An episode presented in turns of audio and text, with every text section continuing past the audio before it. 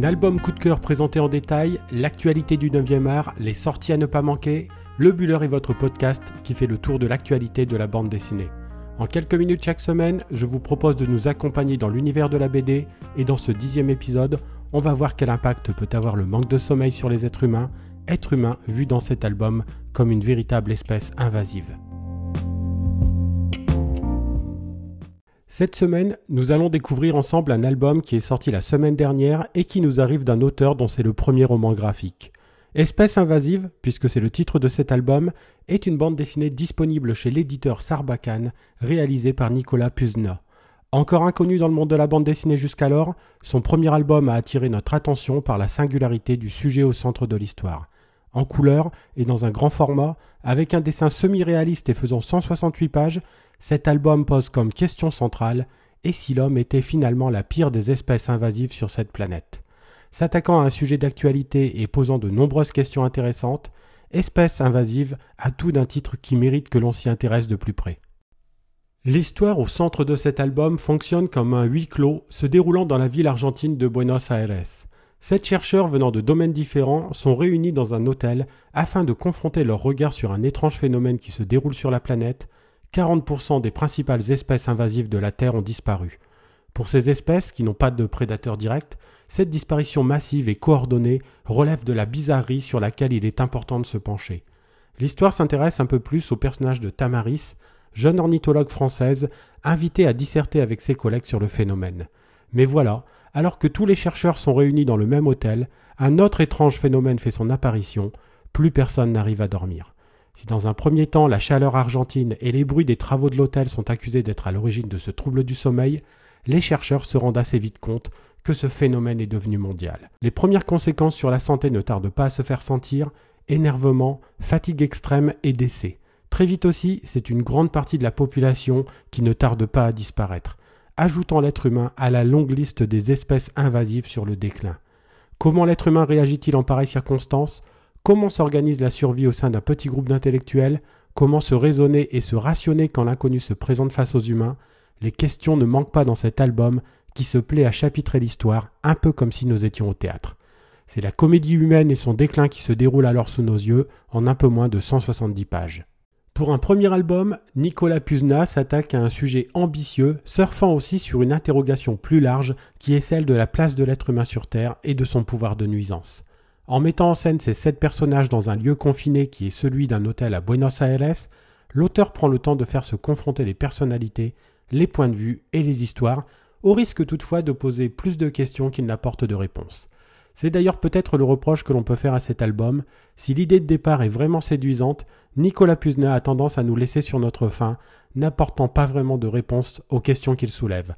Est-ce à dire que pour lui, il n'y a pas vraiment de réponse qui existe ? Côté dessin, l'auteur donne du caractère et du relief à ses personnages, il donne vie aux situations en apportant du mouvement et en jouant avec les cadrages et les perspectives. Au final, il en ressort une bande dessinée au sujet audacieux et au dessin qui rend le tout plutôt vivant et agréable à lire.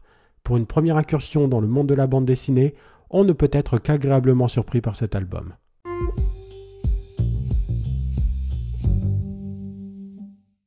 Comme chaque semaine, terminons ce podcast en allant faire un petit crochet du côté de l'actualité de la bande dessinée.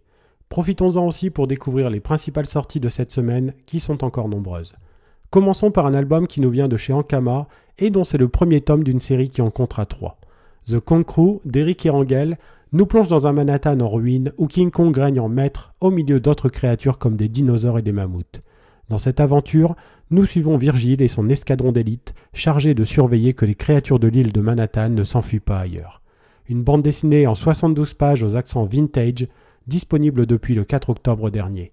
Une année sans Cthulhu, éditée chez Dargaud, nous transporte dans les années quatre-vingts, dans un petit village du Lot où l'on y suit un groupe d'adolescents. Amateurs du jeu de rôle L'Appel de Cthulhu, le groupe se rend compte que la dernière partie jouée aurait bien pu réveiller le monstre dans le monde réel à la suite du massacre d'une famille entière. Thierry Smolderen au scénario et Alexandre Cléris au dessin signent ici un album enlevé, coloré et vraiment réussi, à tel point que nous devrions vous en reparler prochainement. Émile Bravo, grand amateur de Spirou dans sa jeunesse, s'est lancé dans une grande saga où il retrace les aventures qui auraient pu arriver à Spirou entre sa naissance en mille neuf cent trente-huit et sa reprise par Franquin dix ans plus tard. L'espoir malgré tout, troisième volet d'une aventure qui en comptera quatre, est disponible depuis la semaine dernière. Dans cette partie, Spirou et Fantasio sillonnent la Belgique avec leur spectacle de marionnettes, mais les secrets de Fantasio vont attirer de multiples ennuis à Spirou. Ce troisième épisode, édité chez Dupuis, nous donne plus que jamais envie de découvrir la suite et la fin de cette aventure menée de main de maître par Émile Bravo. Cette semaine aussi est sorti L'Homme de la quatrième dimension, un album de Koren Shadmi qui revient sur le parcours télévisuel de Rod Serling, pionnier de la télévision américaine et créateur de la série fantastique The Twilight Zone. L'album, édité chez la Boîte à Bulles, raconte donc la vie de celui qui aura signé une série culte dans les années cinquante, mais qui aura aussi été marqué par la guerre et bousculé par une industrie audiovisuelle en pleine mutation dans les années soixante. C'est passionnant et l'on y retrouve ici tout le talent de Koren Shadmi dans un album sur lequel on reviendra aussi.